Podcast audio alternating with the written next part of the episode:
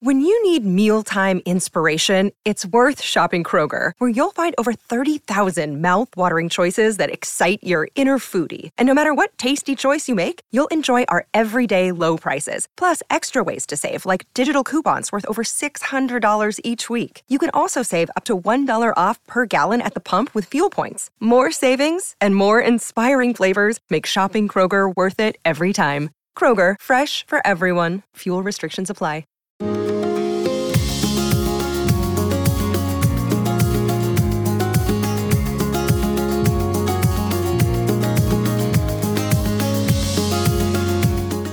You are listening to the Thoughts from a Page podcast, which is a member of the Evergreen Podcasts Network. My name is Cindy Burnett, and I love to talk about books with anyone and everyone. While listening to my podcast, you will hear author interviews, behind the scenes conversations about various aspects of the publishing world, theme discussions with other book lovers, and more. For more book recommendations and a complete list of all of my interviews, check out my website, thoughtsfromapage.com, and follow me on Facebook and Instagram at Thoughts From a Page. In 2022, I would love for you to join my Patreon group. I offer at least two bonus episodes a month and a monthly advanced read and pre publication author chat. For those on Facebook, I host a special Patreon Facebook group where we all chat books. Thanks so much to those who already participate, and I hope you will consider joining us. For this month's behind the scenes episode, I am chatting with Heather Lazare, who is an independent editorial and publishing consultant. She specializes in editing adult fiction specifically, historical fiction, women's fiction, literary fiction, contemporary romance, mysteries, and thrillers. Heather worked at the Sandra Dijkstra Literary Agency and both Random House and Simon & Schuster before starting her own business in 2013. She is the director and founder of the Northern California Writers Retreat, a yearly fiction retreat in the Santa Cruz Mountains. Heather lives in California with her husband and two children. I hope you enjoy our conversation. Don't you know that you're a grown up? I'm a grown up. Me too. Yep, me too. But you know, these days being a grown up can really suck. Luckily, we're grown ups who grew up in the coolest generation. We had video arcades. And also some of the best TV and movies ever made. We lived the origin of awesome consumer electronics. The list goes on and on. Yep, Generation X. exactly. And we're Gen X grown up. Every week, the Gen X Grown Up podcast explores media, tech, toys, games, and more from both yesterday and today. through the eyes of Generation Xers who absolutely love that stuff. You can find us on iTunes or wherever you get your podcasts. Or find us on our website, genxgrownup.com. Life sucks as a grown up. All right, you think that was good enough? I, I hope so, man. I'm tired. Who listens to a promo on a podcast and then goes and listens to a different podcast? right. I, I, I've never done it. right. Welcome, Heather. How are you today? I'm doing really well, Cindy. Thank you so much for having me. I'm so glad you're here for my behind the scenes series, and we're going to be talking about editing today. Indeed. So, you are an editorial and publishing consultant. Will you let me know what all that entails, please? Absolutely. So, what that means is authors, well, writers come to me, authors also come to me, right? Distinction between the two. You can be both, but if you are an author, you have published something. But I work with with writers, I work with agents, and I work with publishing houses, helping to get a manuscript exactly where it needs to be to hopefully move towards publication. So what that means is I'm a little different than an editor at a publishing house because I'm usually seeing the work a lot earlier than that editor. I could be hired by somebody directly who wants to work with me. I could be hired by their agent and the book needs a little bit of extra work, or I could be hired by a publishing house that just has too much on their plate and needs a little extra editorial hand to bring the book through to the finishing line. And then the publishing side that I work on as a publishing consultant is I will work with writers who are maybe at that place where they're ready to find an agent, but they don't really know how to go about it. And they're sort of in that querying process and they need a little bit of extra insight. Um, maybe they need someone to help them look at the query. Maybe they need someone to help them look at their agent list. Or maybe it's an author who already has an agent and is unhappy and wants to figure out how do I switch? What do I do? So I sort of have a lot of big picture conversations um, from the publishing standpoint. And I wear a lot of different hats because I have worked at a literary agency. I've worked at Random House before it was Penguin Random House. and I've worked at Simon and Schuster and then I've had my own business for the past 9 years.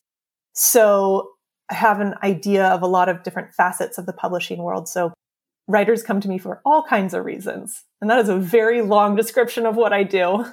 no, that's actually a perfect description of what you do. And I have a lot of questions. So this is wonderful. Great. So I didn't realize on the editorial side that you had several different instances where you could get involved.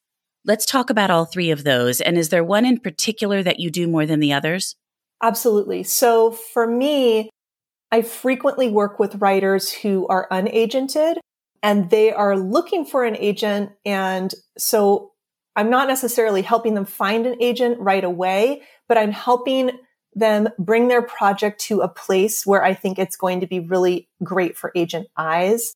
That's probably the thing that I do the most often. Agents come to me frequently and are like, oh, this project needs more help. What do you think?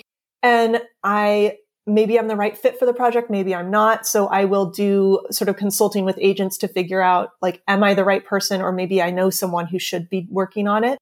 And then with publishing houses, usually like once or twice or three or I, it's so depends on the year, but I will be, I'll be working on something that already has a contract and is due to the publisher.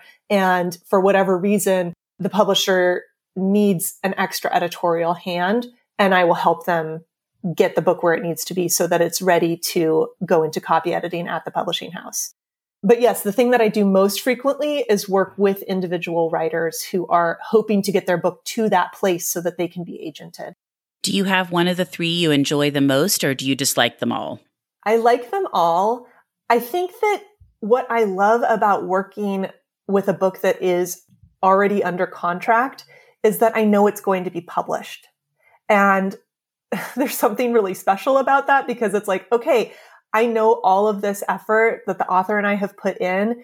It means that at the end of the day, it is going to be bound up or, you know, put together digitally and people will be able to read it. I think that for writers in general, you're pushing towards something and it's really hard to see a finish line when you aren't under contract or no one is waiting for it from you. And so I love working with writers at that point too, because there's so much potential. But I do love working at that place where it's like, oh my gosh, once we finish this, it's going to be a book in like a year or nine months. It's going to be published. And that's, that's a pretty exciting thing to get to, to do. That is. I hadn't really thought about it that way, but that's a very good point because one of the things I've learned as I've been doing this and some of the other book related things that I do is that so many people are writing books and it is such an incredibly competitive industry. Yeah, exactly. Exactly. On the publishing consultant side of it, that's another thing that I didn't really understand until I was doing more of this is the whole querying part and how important what your query says and then targeting the correct agents, how many agents there are. The whole process is pretty complicated. So I would bet having someone to consult with would be hugely helpful. I think it is. I think that for most writers, you actually don't know what you've written. You're like, it's this story and it's about these two people and they're in love. And then there's also this um, dog, but actually there's a tree that they have in the backyard that's really important. And it's like, that is not a query letter and it's not interesting. So what is this actually about, right? Is it a love story? Is it a coming of age? So what I do is I look at the book collectively and I say, okay, I know what it's about. And this is from years of synthesizing this kind of information from a publishing standpoint, right? So when I was at Random House, when I was at S&S, it was so important to be able to come up with that, you know, one sentence elevator pitch, which writers are told that they should be able to do that if they know and they are good at it, great. But it's really something that an agent and an editor are extremely versed at. And so what I want to do for the writers that I work with is synthesize their book into a very short little snippet so that it's immediately digestible for someone that they're talking to.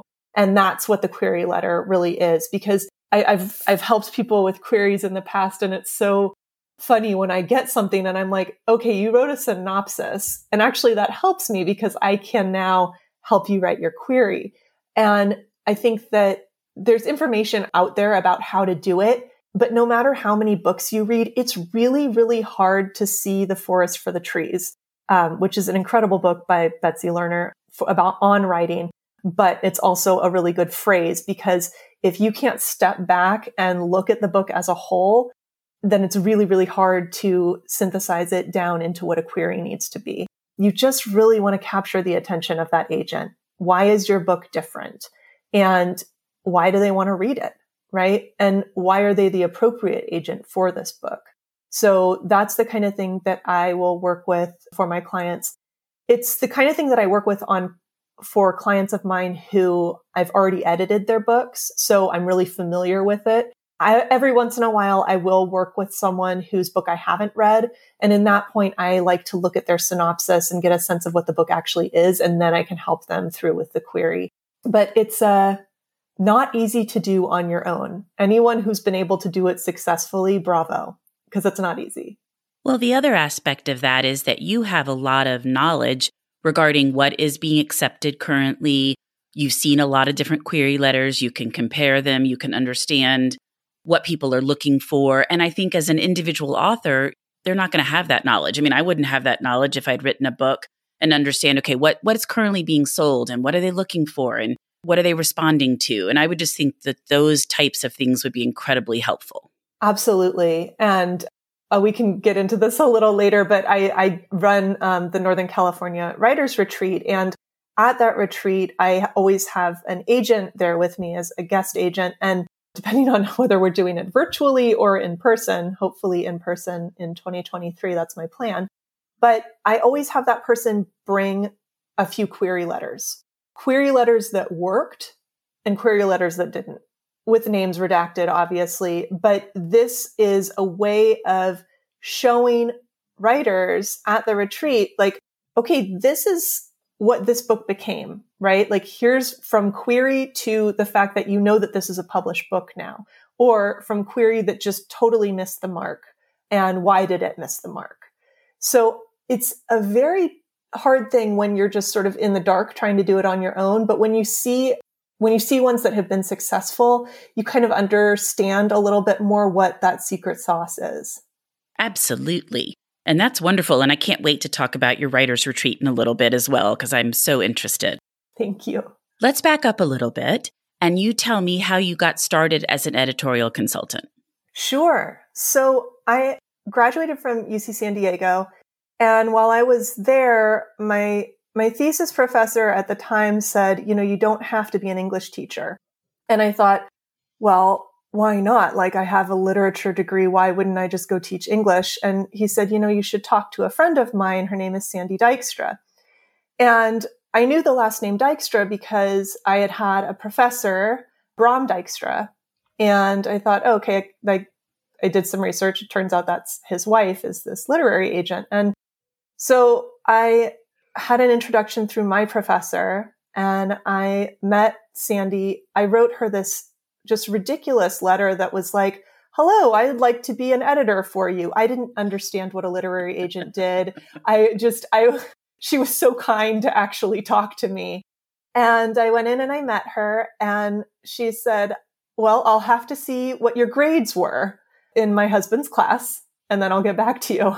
And fortunately, I had done well. I, I think I had an A minus. I had an A of some sort. I'm pretty sure it was a minus.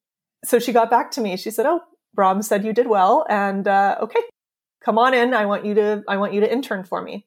And so I was an unpaid unpaid intern at the Sandra Dijkstra Literary Agency for about five or six months before I went on full time as Sandy's assistant. So that was fresh out of college, and I learned so much. Sandy is a just a dynamite and a total force in the industry. Well, her probably most famous client is Amy Tan. Another famous client is Lisa See. She is a, just an incredible agent and she now has a whole bunch of agents working for her. I loved working there. It was a real eye opening experience and truly nothing like what it would have been to be an English teacher. And so it opened this whole industry to me that I didn't realize existed.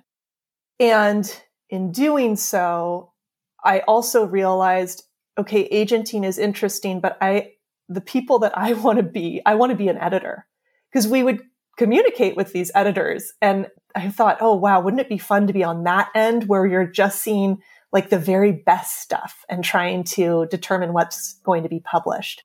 Because obviously an agent is seeing wonderful things and um, submitting great manuscripts to publishing houses.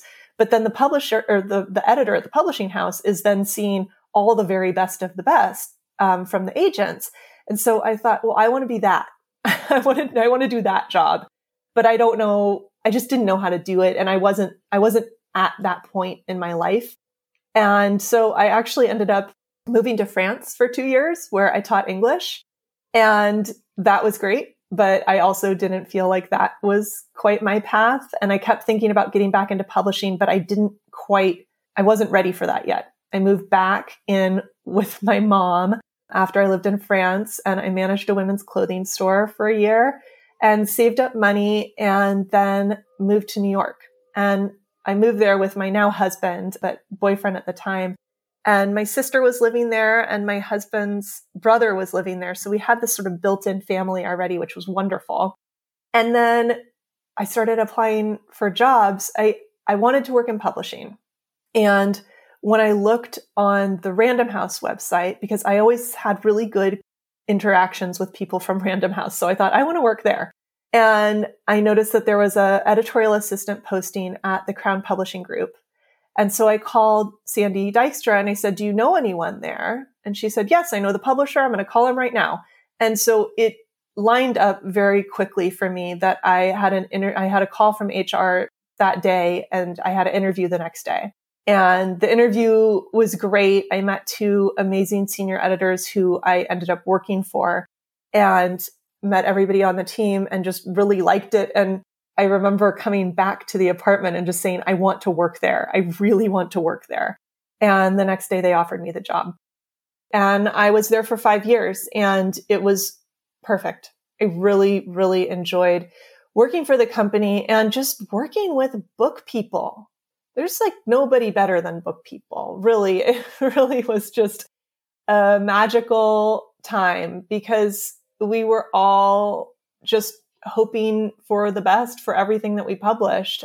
So it was also a really, it was an exciting time politically as well. Uh, we published President Obama's The Audacity of Hope before he was president. And so as that book was gaining momentum, he was also gaining momentum in the polls. And it was exciting to see what a book can do politically for someone, for people to actually get to know a politician through literature.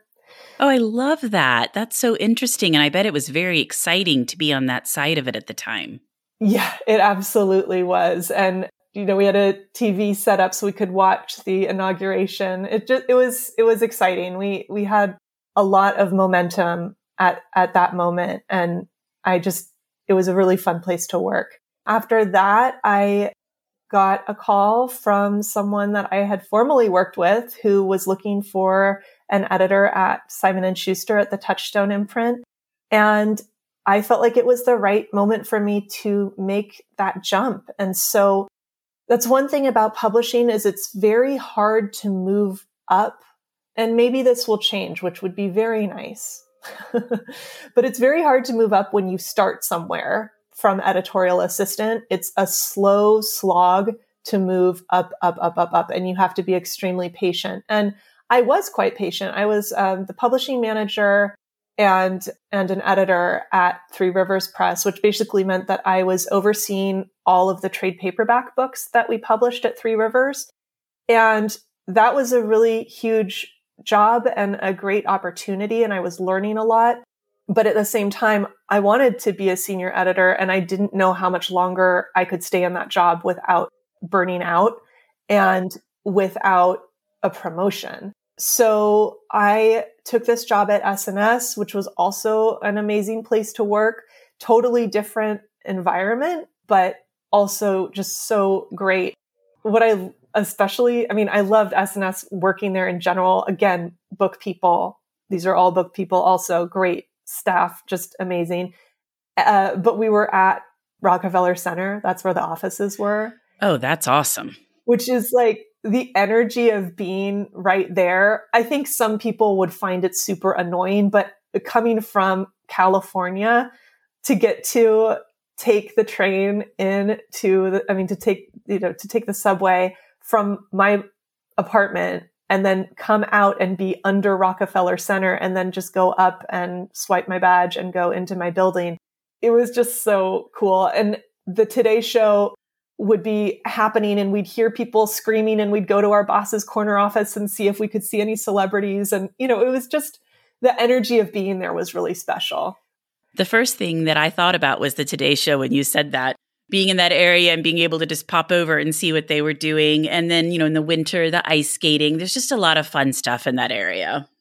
Working at S&S was was really a special experience and I met so many amazing people. And of course, I crossed paths with people that I had worked with at Random House.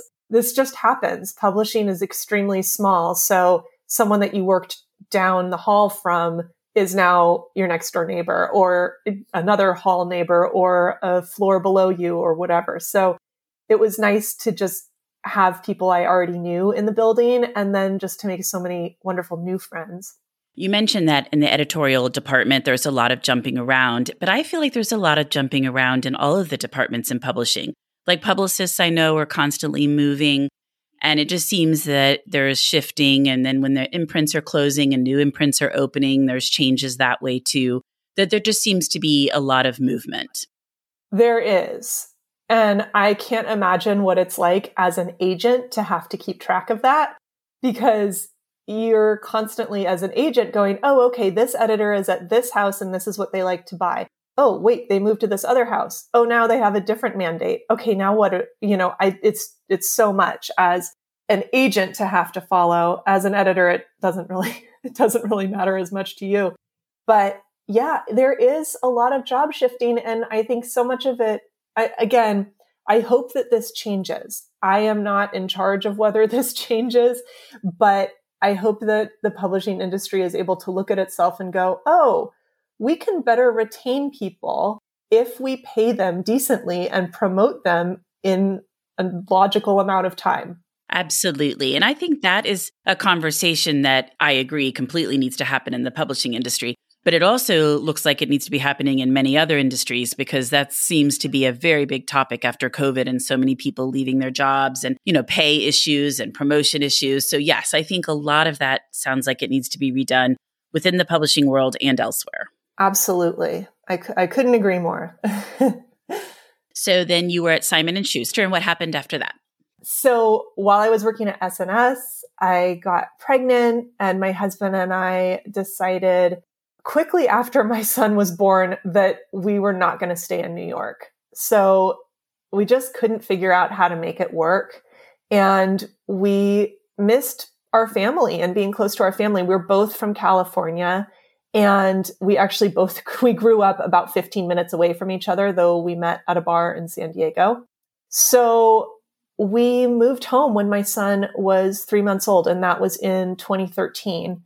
And we moved back to California. We moved to Pacific Grove specifically.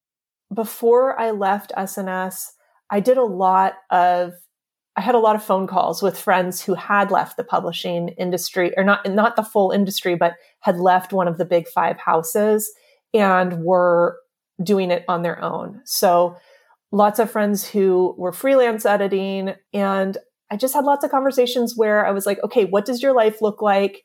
And what's the money look like? And okay. And it became clear to me that I could absolutely do it on my own. And so that's what I did. I got to ease into it. You know, I was still caring obviously for an infant when we moved out here.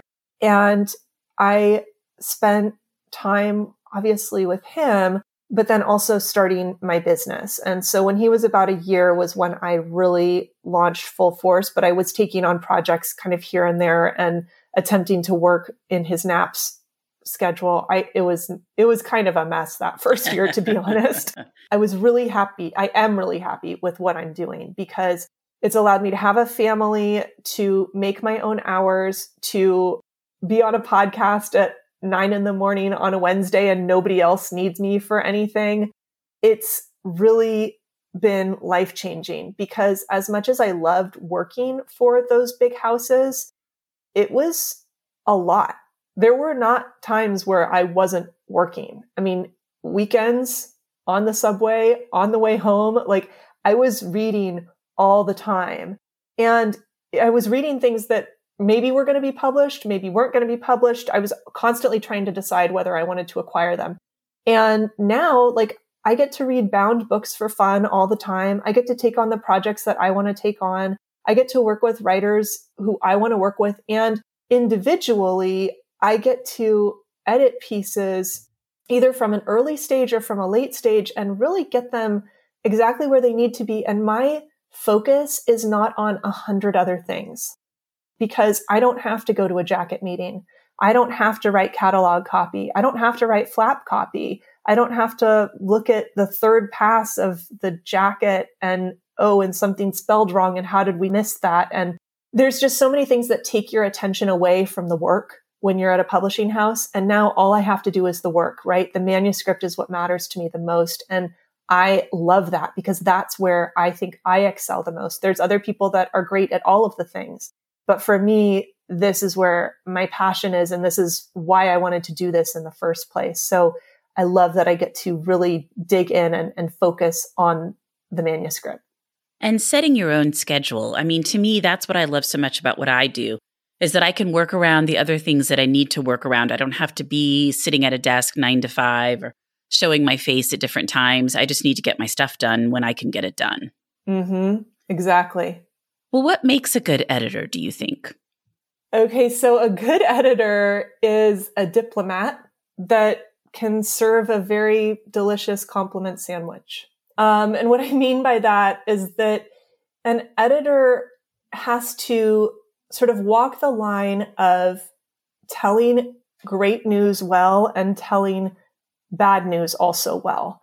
Because if your book is with me, I am never going to come back and say it's perfect because what would be the point, right? It's a waste of your money and it's a waste of my time.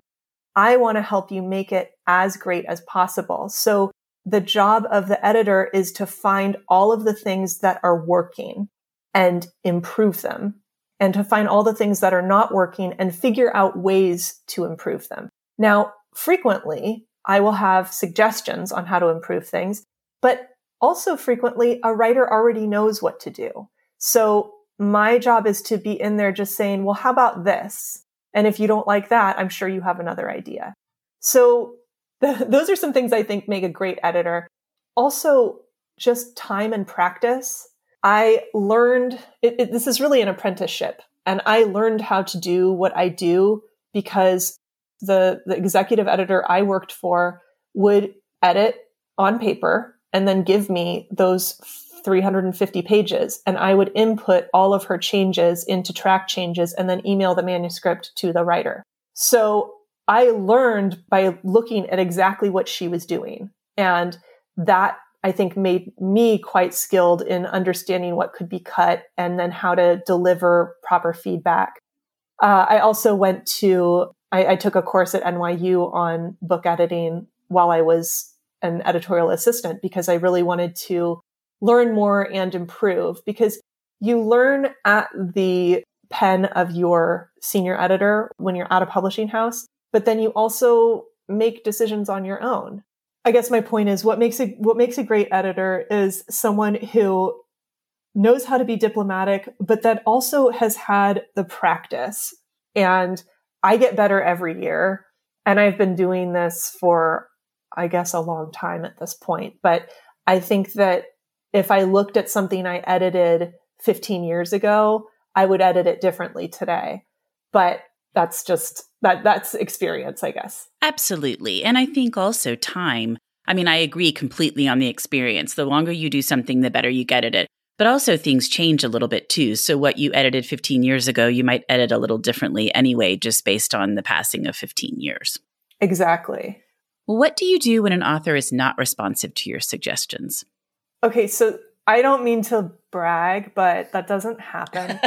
well, that's great. I, okay, so that so I think that being on the receiving end of what I have to say, I think writers sometimes are just taking it in, right? So I can't always know whether they're going to say yes or no to something because when I work on a manuscript and then I have an editorial conversation with the writer, it's always a conversation, right? Like it's never me just telling them what they need to do. It's all about here's some thoughts that I have. What were you thinking here? How do we, you know, make this character a little bit more likable? What about this idea? And it's definitely happened where I've had a writer say, Oh, I don't like that, or I don't want this. And then frequently I'll have people come back to me three weeks later and say, you know what, you were right. And I feel very vindicated. But I'm not always right. And I and I'm I'm totally willing to be wrong. I don't this is not an ego thing for me. My goal always is to make it the best book possible. And so I believe that what I'm suggesting are the best suggestions that I can come up with, but that doesn't mean that they're definitive. Well, one of the things I was so curious about was how you decide what you're going to edit. I'm assuming you get pitched right and left. How do you decide what you say yes to and what you say no to? Great question. So, yes, I do. Writers contact me through my email all the time and they say, Hi, I'm working on this book, or I have this finished manuscript, or, you know, so and so who you worked with in the past suggested I reach out to you. And that's always very helpful because that is a direct referral. And I, I love those because it makes it easy to say, oh, okay, this person knows this person. And, but that's, that's not the only way you can work with me, obviously. So I ask for the first 20 pages. I should be clear. I only work on fiction. I work on women's fiction, thrillers, mysteries, contemporary romance, historical fiction, uh, I'll do some light sci-fi, um, but nothing too meaty. I will read the first 20 pages of anything that comes to me if it's if it's appropriate for me. And then if I if it's a good fit, if it's something that I think this is something I really want to work on. And what that means is it is engaging. I really like the voice and I'm interested to see where the story goes. If those things are all boxes I can tick in the first 20 pages, then I will want to reach out to that writer and say, Hey, can we have a phone call? I always want to talk to people first because I think that's really, really valuable. Just a conversation can go so far. And if we get on the phone and we're a good fit on the phone, then I think we'll be a good fit on the page as well. And that allows the writer to ask me any questions that they might have about my process but also I can be clear about what they want out of it. For example, if a writer says, look, I've been working on this book for 15 years. I'm so tired. I just want to get it over the finish line and I want to self publish it. Okay. I can kind of help them with a lot of those aspects. If a writer says, I love this book. Again, I've been working on it for 15 years and I want a agent and I want a publishing deal. I'm never going to be able to guarantee either of those things, but I can also sort of talk expectation wise about whether that is achievable or not. And then we go from there. So I like to be really clear about where their expectations are and then what I can provide for them. And then once we've had that conversation, I'll send a contract and get them into my queue. So I'll put them somewhere on my calendar. We'll determine uh, what, what that will look like. I usually book about four or five months out it just depends on the time of year. And sometimes I'll have a project that needs more time and then I'll have an opening and it just depends. But that is how I determine who I'm going to work with and what, what projects I'm going to take on. And most writers that are contacting you, they have a full manuscript. For the most part, uh, to be honest, I can't, I don't want to work on something that's, yeah, something that's unfinished. I don't think I'm that helpful. I really believe that writers should get the most free help possible before contacting an editor. And there's definitely writers out there who want to work with a book coach who can help them from the very moment of conception and, you know, really be that person can, they can be accountable to that person. I'm not that person, but there are editors that do that. I want to see your book in the best shape possible so I want to see it when at least two people have read it and not your mom and your sister, not people that you're going to sit at Thanksgiving dinner with. I want people who are going to be brutally honest with you. And perhaps those are your Thanksgiving relatives. I don't know, but I want people that are going to be really honest with you and are potentially also writers. And there are lots of writing communities out there. Again, just pitching my retreat. This is one of the big things that we push for is having, bringing writers together and creating connections so that people kind of have their own writing group uh, after leaving the retreat. And it's so helpful to you as a writer to work with other writers. Not all their feedback is going to be perfect all the time, but if you have someone who is willing to read your whole book and then you're willing to read their whole book, suddenly you have free help. Suddenly you aren't out thousands of dollars and you have made further progress on your work. So that's what I mean. Like get all of the free help that you can before you engage an editor. Because if I'm working on a book that you've already had a significant amount of feedback on, then that means that I'm potentially working on something that is really a, at a high level. And I can give you the best kind of feedback from that. If it's kind of a jumble and there's still a lot going on and there's repetition and there's chapters that are overlapping, I can tell you all of that and I can help you, but you will have a much richer experience if you have refined all of that before I'm before I'm getting it. And other writers will help you do that. That makes perfect sense and is great advice. It's such a long process. It's just something I definitely did not realize until I started doing all of this. And it makes sense, but there are just so many steps and so many places that things can go awry. So it's interesting to sort of start at the beginning and, and listen to how you work. Thank you. Well, what is the favorite part of your job and what is the least favorite part of your job? so, my favorite part is that I get to read stories all day. And it's funny because when I started in this literary life, my mom, uh, she would say, Oh, you just get to read all day. And I was like, no, mom, like I have to look at the book jackets and I'm reading the catalog copy and I have to write this and I'm in this marketing meeting and I'm not even really sure what I'm doing there. I was like, you don't understand. I'm not reading all day. And that was when I was an agent, uh, when I was working at an agency and when I was at a publishing house. Now I really do get to read all day. So my mom's, it's like she put it into the universe 20 years ago. So yes, now I do get to read all day. And that is my favorite part of the job. Absolutely. My least favorite part of the job is that it can be slightly isolating. I think that this is where the writers and I really connect because I'm alone with it at my computer all day, just like they are. And so I fortunately have a group of other editors that have all worked at big publishing houses, and we've got a Google group and there's just great emails exchanged throughout the weeks between all of us. And they normally will have an editor's meetup, but it's in New York, which is not happening for me. But these are all people that are also doing what I'm doing. And all of us feel the same thing. And so that group is very much like, Hey, I have this project. I can't take it on. Anybody want it? Or, Hey, want to, anybody have an idea about, you know, for a comparison title for this book? It's also like, hey, I'm feeling kind of lonely. Is anyone else? You know, I mean, there, there's a lot of honesty. So I have that as far as connection, but that is something that I miss. I miss the collegiate experience of being in a office where somebody can just pop in and have a conversation with me. And the funny thing is when I was in an office and that would happen, it would kind of make me crazy because I was like, I'm trying to focus, you know, and now I'm like, oh, sure, it would be fun if like someone came in and wanted to like chat about celebrity gossip, you know. That's the hard part, but that that really isn't a hard part.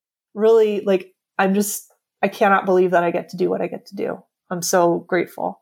And I do think when you're passionate about your job, it shines through and it makes you do an even better job than you normally would because you love what you're doing. I agree with that.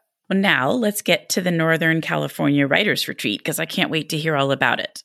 Sure. So this is a retreat that I started with my business partner, Chelsea Lindman in 2016. And she and I parted ways in 2019. Um, she actually went from being a literary agent to being a real estate agent. And so when she made that change, we were like, you know what? This is like such a literary endeavor. It's probably not where her focus is going to be anymore. And, and so she stepped aside, but it was really, I, I bring her up because it wouldn't exist without her. We really both decided on the idea and created it together. So it is a retreat that happens. I, I, it's so funny to pitch it now because it's like, well, it was happening annually until 2020. We were actually in the Redwoods in March 2020. I was there with, with 10 writers and a guest agent and an author, um, author in residence. And all of a sudden the NBA shut down. And I thought, oh gosh, here I am responsible for all of these people. And we are, we have to get out of here, um, safely. And, um, thankfully we did. There were no COVID positive cases from anyone at the retreat at that point, but it was, uh, very challenging and it made me extremely trigger shy to start to do anything in person again but I am looking at 2023. So let's backtrack and talk about what the retreat actually is. So it's a juried retreat and it was taking place in the Santa Cruz Mountains, but it's going to be taking place in Carmel Valley, California, which is right near my home here in Pacific Grove.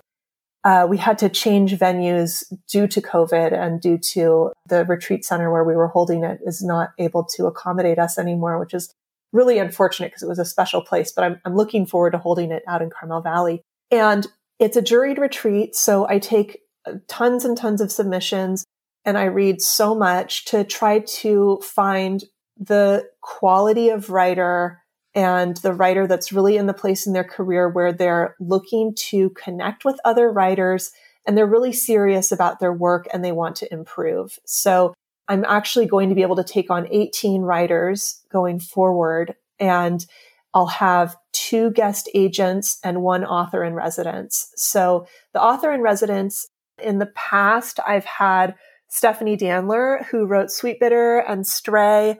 I've had Rufi Thorpe, who wrote The Girls from Corona del Mar, and then her most recent was The Knockout Queen.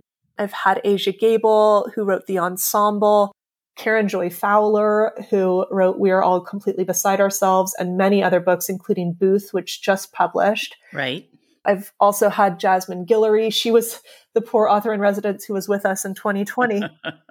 anyway, I don't need to keep naming names here, but I've had some incredible, incredible writers come to the retreat to share their knowledge. So the author in residence is there to talk about their publishing journey because it's all so individual, right? I mean, you've, we've heard how I came into it each writer has a different story and each each author has a different story. So the author in residence is there to just be an inspiration and to be a sounding board. And so they talk about their publishing journey on the first day.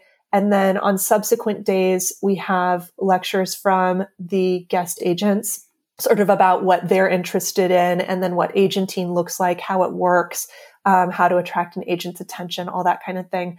And then I'll talk about editing both from the developmental edit standpoint, uh, which is what I do now, compared to what an editor does at a publishing house. So I speak to both of those things. So you really get this trifecta of information from published author, agent, and editor. And it's a place where we are just extremely honest about the industry and about how things work. It's four nights and five days. We offer workshopping as well. So author or writers will workshop with one of the guest agents and four or five other writers. So they get a lot of feedback on their work. And I, I run one of those workshops as well. And the author in residence is really there as, like I said, aspirational, but also they're there to work on their work. Um, what's so fascinating is Karen Joy Fowler was at the retreat in 20, oh my gosh, 2017 or 2018.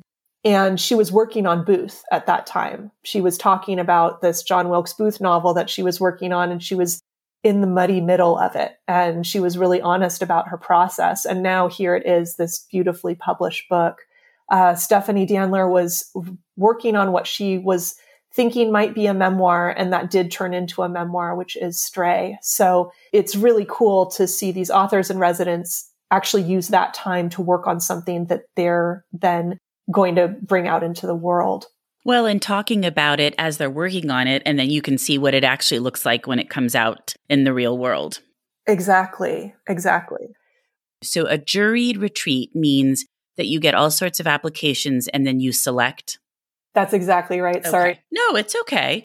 I just wasn't used to that term. And the first time you said it, I was thinking, what is that? But then the second time, I pretty much got the idea. But I thought I would just ask the question since people are listening to make sure they understood that part of it. Yeah, absolutely. You got you got it completely right. And then the other question is Are these generally people that you're not already working with? Yeah, I I'm trying to think.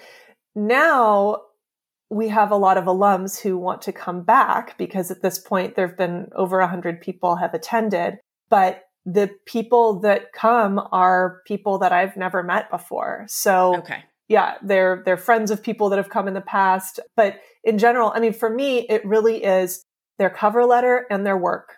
And that is exactly what an agent is looking at as well, right? Their query letter and their work. So again, like, like with my own, like with my own business, I ask for the first 20 pages. So they're giving a cover letter and 20 pages. And that cover letter, I just say, just be honest. Why do you want to be here? Why do you want to come?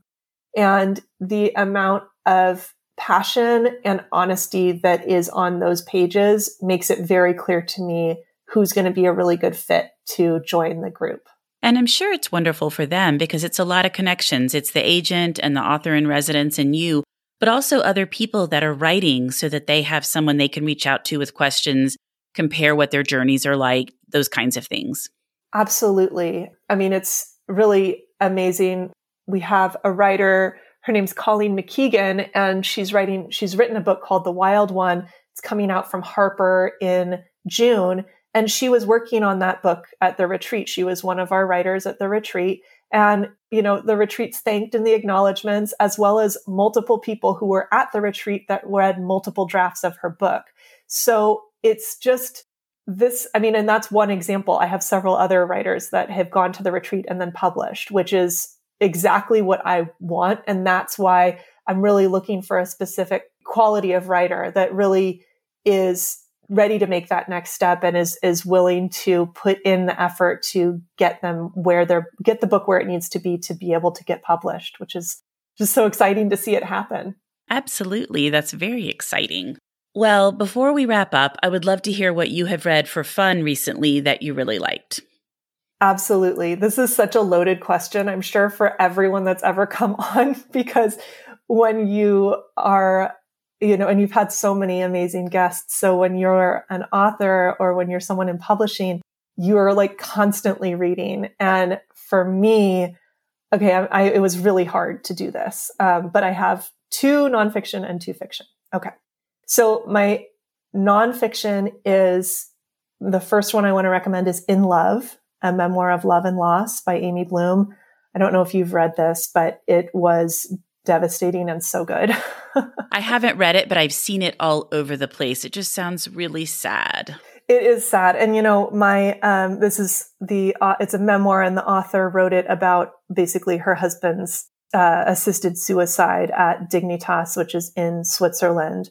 And he encouraged her to write the book because he was like, people need to know. He had Alzheimer's and he was like, I don't want to live with this. And so he made a really bold decision to end his own life. And this is that story. I had, um, my grandmother had Alzheimer's. My other grandmother had dementia. So this was, I was like, this is a gut punch. What am I doing picking this up? But it was just beautifully written and, you know, fair warning. It's not, it's a tearjerker, but it was, I, I thoroughly enjoyed it.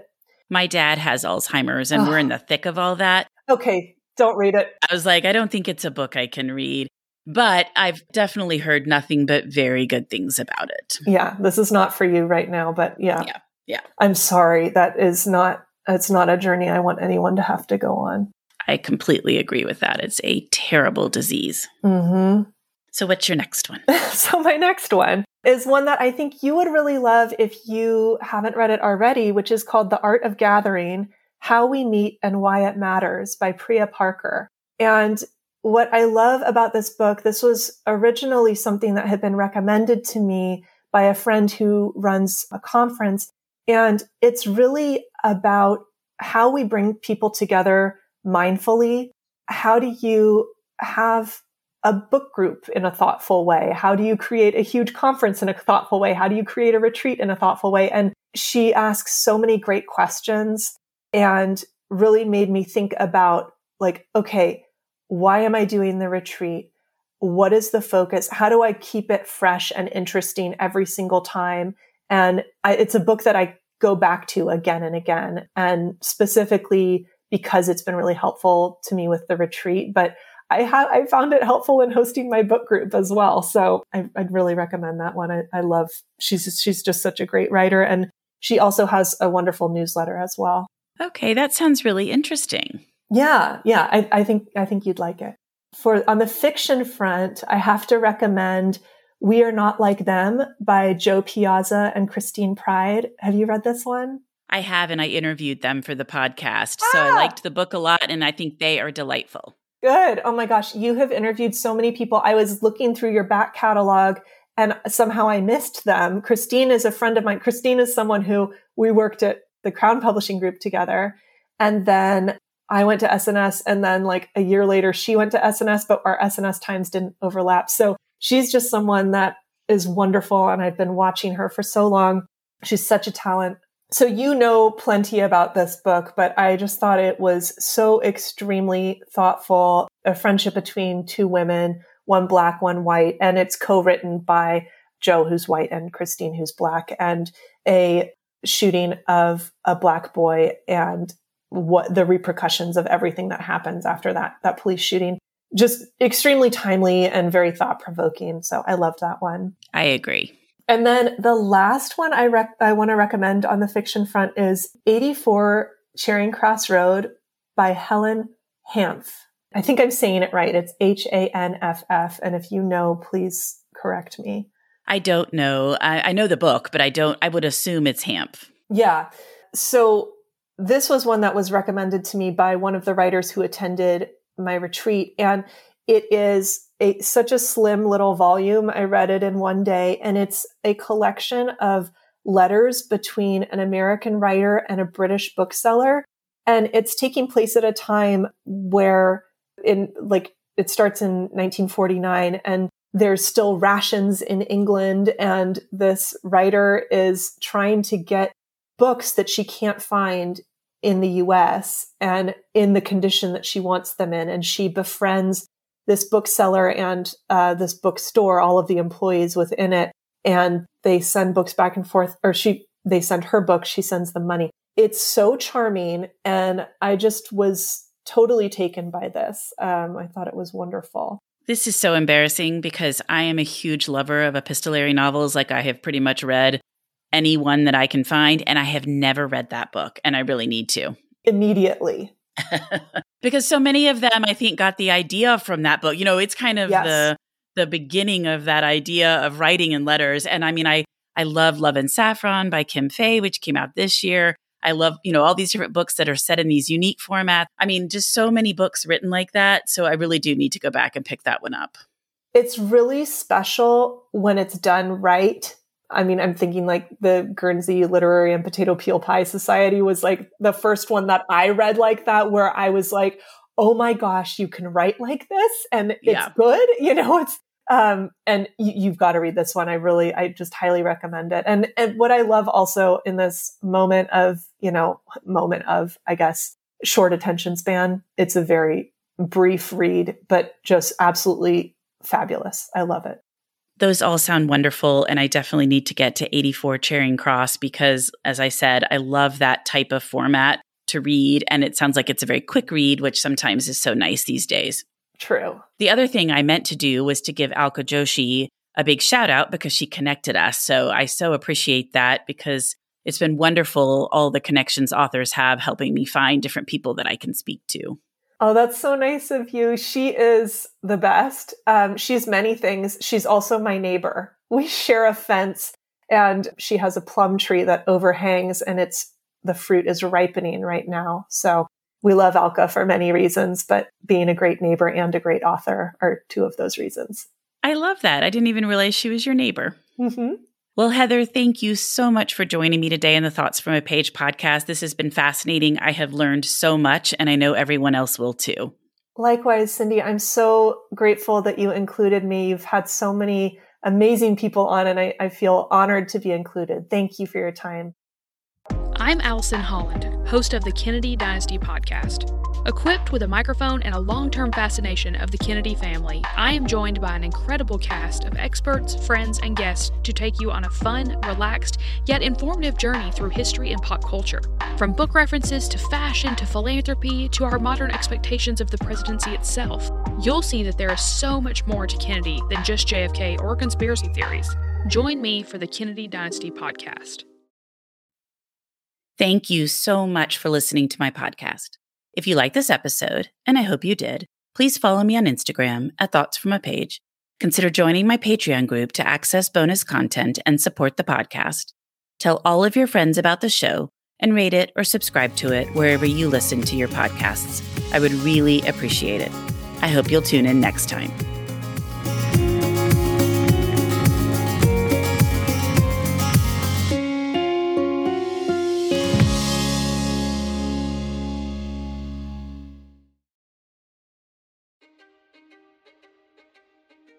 History is complicated. The story of human progress is long, messy, and riddled with controversies big and small. On Conflicted, we dive headfirst into history's most infamous events and contentious figures. We try and untangle the good from the bad, the fact from the fiction, and the monsters from the misunderstood. Was Genghis Khan a murderous butcher or a civic pioneer? Did the Allied powers go too far in firebombing the German city of Dresden at the twilight of World War II? And how did the Marquis de Sade acquire such a sinister reputation? And was any of it true? These are just a few of the tough questions we wrestle with and investigate on Conflicted. So if you love history or just enjoy a good story, please join me, your host, Zach Cornwell, for a fascinating new topic each and every month. Conflicted, a history podcast, is available on Spotify, Apple, or wherever else you get your podcasts. I hope to see you soon.